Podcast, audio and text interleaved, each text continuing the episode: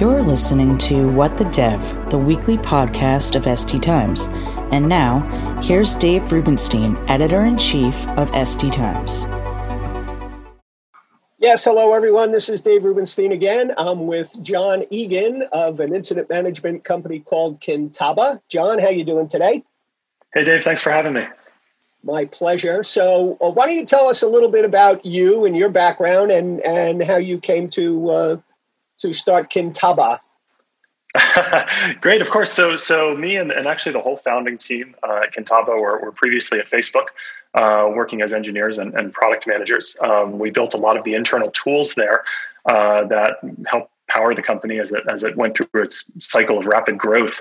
Um, primarily things in the information tool space uh, around incident management, uh, task management, um, and collaboration.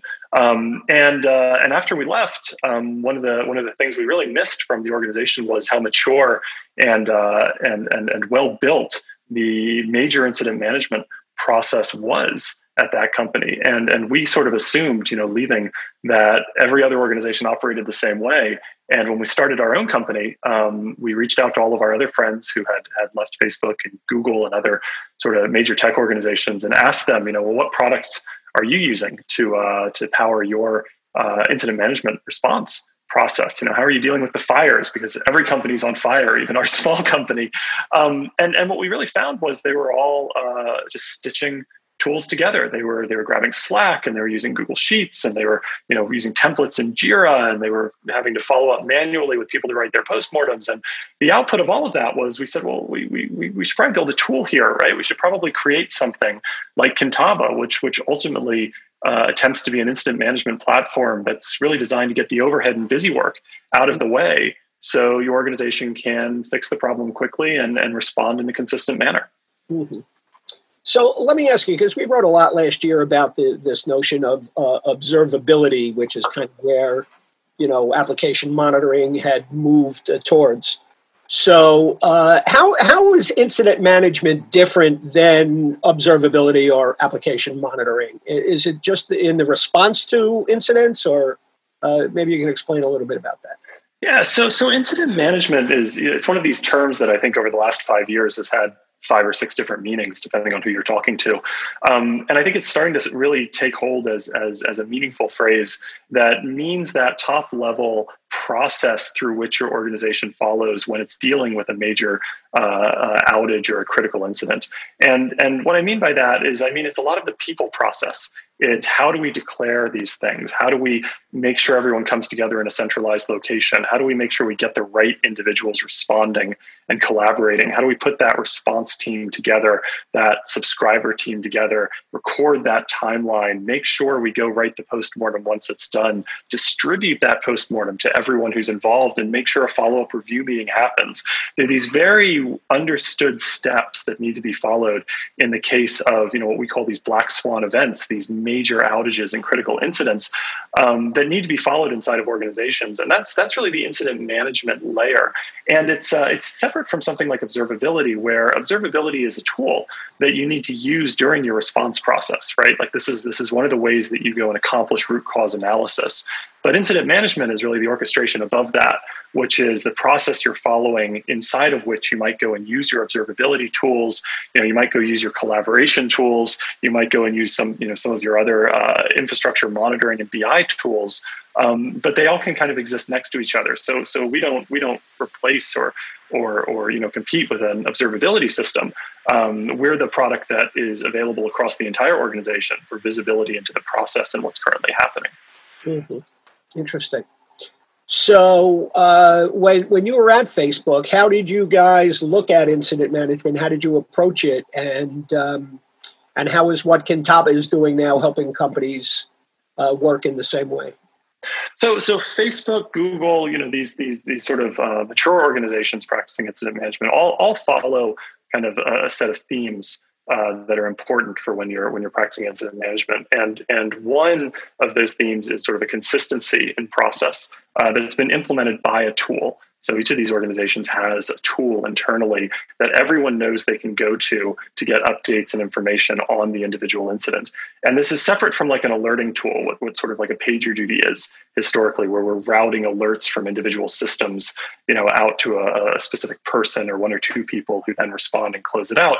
These are systems where the um, problem is initially defined generally as a symptom right? We have a we have an outage. We have a uh, the website is down. We have a, a flurry of reports that that um, you know an external system is no longer operating and customers are unhappy, right? All of these organizations like Facebook um, have this one place that everyone in the company can come and see what's going on, and this is a core part of the process because it means that you're not dealing with all of the back channel communication across managers and across the organization trying to explain what's going on so when something's happening, let's say major egress drop or, or site outage, you really want your sales guys, your, your PR guys, your customer success folks, everyone to be able to come in and see what's happening without having to go and cause communication thrash back to the management and, and, and frontline responding teams who are actually trying to work the problem. So that's that's a big part of it just on its own. Um, and then within that, there's also a communications platform, which is how is the response team uh, uh, interacting with each other and recording the timeline of events. And and where is that being recorded in a way that it can then be referred back to you know once you have that that closure mitigation and postmortem? And it's that's where you're storing the status that then feeds upwards to that dashboard that the rest of the company can use. Mm-hmm. And then after the fact as this is a full process you have this postmortem and look back reflective period where the owner of that incident the person who has the most context comes back in and reflects on what happened and what was understood and what wasn't understood and what were the steps taken and what did we learn and makes certain that the knowledge that's really only there for the persons responding to the incident gets propagated out to the rest of the organization that anyone can go and read and get information on and make sure that that propagates and spreads um, and all of this gets kind of captured inside of a tool. And there's some practices inside of those pieces that are specific to each organization. But really, that's sort of the uniqueness of it is that adherence to the appropriate process and flow. Mm-hmm. Interesting. So I'm curious to know are most incidents that happen uh, in software, are they kind of one offs or are these things that you're seeing that are repeating over and over again when you either change code or, or something else happens? So I think you can split the world of, of, you know, if we were to capture all types of incidents, I think you kind of split them where in one side you've got sort of your repeatable, um, uh, predictable alerts. And in that world, you really are looking at how do you handle those alerts and situations without humans being involved at all right? This is this is sort of the direction that we see companies like rundeck going you know which was just recently acquired by pagerduty in terms of how you're responding to these alerts that your monitoring systems are aware of.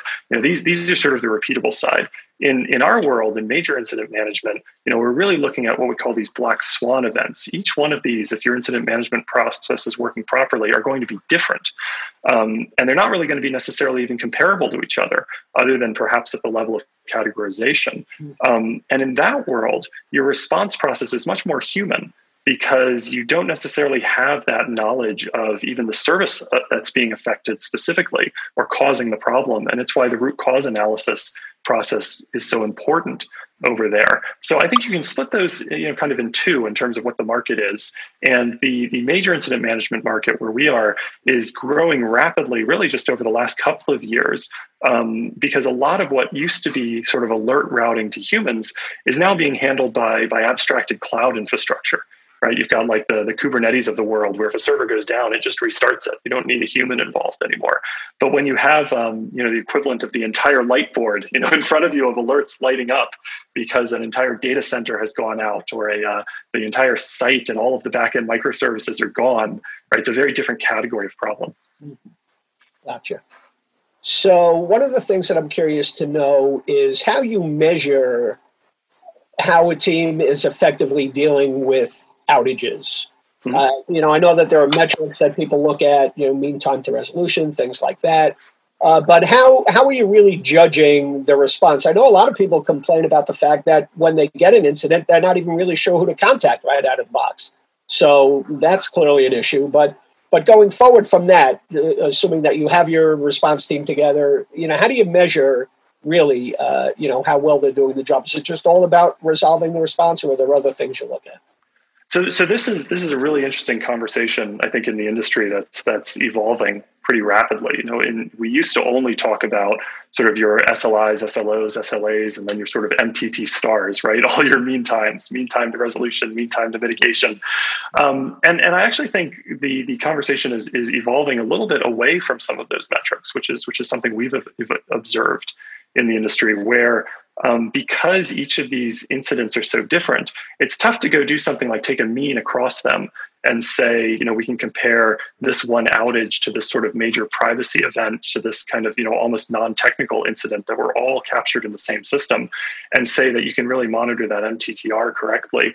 I think what we're starting to see more often is uh, back to kind of first principles of how many major outages we call these sev ones right? The absolute top level outages is your company or your organization within your company experiencing. And i think a successful incident management process once it's installed should do two things. Like initially your overall count of so we call these sort of sev 2s and sev 3s right? Slightly off from highest priority incidents should actually increase to a certain degree because you've lowered the bar You've lowered that barrier to reporting and enacting that process. But over time, you'll see your SEV ones, your major outages, actually go down. Um, and this is something we can learn from uh, actually from the airline industry. A lot of incident management practices came from kind of the teachings of Sidney Dekker uh, and the NTSB and, and, and, how the airline industry stays, stays resilient and stays so safe. And if you look at that industry, they, they actually want to encourage like reports of, of non-major you know situations. They want you to record electrical failures or small lights blinking. All of these things need to be recorded as like sev 2s and sev 3s and the outcome they get from that is fewer planes are crashing. And i think we can translate that directly to the software industry as it's evolving today which is really our goal here is to reduce the occurrence of these things overall. And we only accomplish that by capturing all of the sort of sev 2 sev 3 you know slightly lower priority incidents and making sure that knowledge propagates in the company Wow, that's uh, a great uh, comparison with the airline industry. So, so let me ask you this question: Is well, let me, let me backtrack for a second because I should have asked you this up front. How long has Kintaba been around? So we're a pretty young company. Uh, we we started just just as the pandemic was getting going, uh, which was a pretty pretty unique time to be getting getting a company off the ground right right near the uh, end of February. Um, and so we're we're we're a young company still. We've got our first you know set of set of really happy clients and and kind of growing uh, uh, growing awareness of the industry. And and we really feel like we're catching this thing right right as the wave and understanding of of major incident management and how it should be practiced in companies is starting to take hold, uh, you know, culturally. And uh, and so so yeah, no, quite quite young actually. And probably more critical today with more people working from home and organizations having to distribute out data and other things uh, that uh, you know can create vulnerabilities and security and whatever else.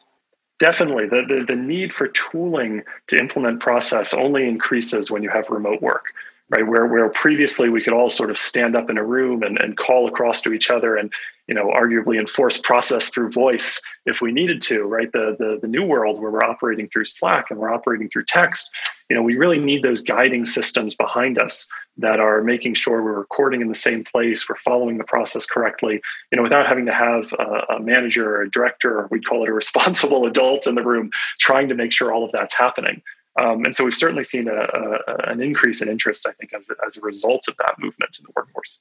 Oh, that's great. And I know that you have a new product out called Automations. Uh, why don't you tell us a little about what that's all about?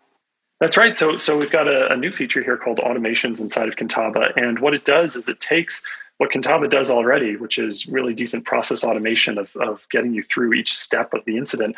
And it makes it more specific down to the response process. So as the incident evolves, the automation system can make decisions about who should be part of the response. So, for example, if you're starting a new incident um, and initially you're not really sure how to categorize it, but as the incident evolves, you realize, okay, this is affecting a system with PII, with uh, personally identifiable information. The automation system can detect that and say, okay, this is a, a, incident that affects PII. This is a SEV one. I need to go and make sure that we have the CTO involved and that we even have an on call from the legal team involved to make sure that the right people are involved in this incident as it progresses. And the automation system really becomes that. It becomes this uh, if this then that system running inside of the response process to help make sure the right people are involved at all times without you having to go through sort of standard organizational constructs of communication to figure out who and when and what should be involved in certain situations. Mm-hmm. Interesting. So, incident management and incident response, in my mind, always has kind of been an IT function. Uh, so, uh, does incident management also still kind of play in the in the IT operation space, or is more people now being uh, being brought in to help uh, you know mitigate these situations? I think I think it's ultimately a, a company wide effort to have a successful incident management process. And, and, and that's important because you want everyone in the organization minimally to be aware of what's happening in order to reduce that sort of communication overhead. Um, but maximally, you also want the kind of cultural effects of incident management to propagate because they're not actually unique just to the engineering organizations or the IT organizations. Um, you can have a SEV 1 inside your marketing organization, your PR organization. Um, you can have a SEV 1 inside your legal organization. And the processes and the actions you should be taking um, are not different. Uh, and further than that, when you do have a major outage, even in sort of the traditional places for a technology company, like inside of IT or engineering, you still want people involved from those other roles. You want your PR person involved in the uh, incident so that they can be properly communicating out to the media if it's large enough. You want your legal uh, contact to be involved if there's a compliance issue with the mitigation that's being put into place. And you might want your customer success folks involved if there's clients affected and you're that type of B2B organization and you need them to know what's happening at any given moment so that they can properly communicate that externally. Um, we really find this, this layer of the process, this top level incident management, to be a company wide practice uh, more than we see it being you know, just sort of an IT practice. Mm-hmm. Now, I know traditionally the role for developers in uh, incident response is to just wake up when the phone rings and dive in and try to find the cause of the problem and fix it. Does incident management give them a broader role, anything a little more preemptive as opposed to just being, uh, you know, reactive instead of proactive? I think there's still some reactivity to it. Certainly, if you have a you know a major black swan event in your organization, uh, and it happens at 2 a.m., you're, you're, you know, people are still going to have to wake up to uh, come in and, and, and, work it out. The, the broadening of the role has a little bit more to do with the uh, ability for those responders to then come in and tell their story to the organization for, with the context of what they did to solve the problem so that the organization learns right one of the one of the core tenets of, of incident management is that learning within the organization after the fact um, and we normally map this down to sort of the post-mortem writing. But what's so important from that, and, and what the lesson is that the, the tech world is absorbing, you know, again, from these sort of uh, incident management company or organizations that operate in like the airline industry and, and, and sort of the, even, even like the firefighting and defense industries, is that you must give that reflection with the context of the responder so that the organization can learn what about their process allowed that situation to happen right? We, we, we take on this, this cultural statement that no one's really coming to work to do a bad job. This isn't a person's fault. There was something in our process that allowed this to happen, this major outage, this major incident. And the most important thing we can do as a result of it happening, aside from mitigating it and getting the system back online, is helping the rest of the company understand, empathize with the situation, and change so it never happens again. Mm-hmm. Well, I'll tell you, a very interesting conversation, uh, John. And uh, I think a lot of organizations are going to really need to move in this direction, especially as you said, in the middle of a pandemic and with remote work, which is probably going to go on way beyond the pandemic. Uh, so uh, I appreciate your time today, and it's good to get to know you and to hear about Kintaba. Great, thanks, Dave. Okay, my pleasure. Folks, thanks for listening to What the Dev. I'm Dave Rubinstein. Until next time, so long.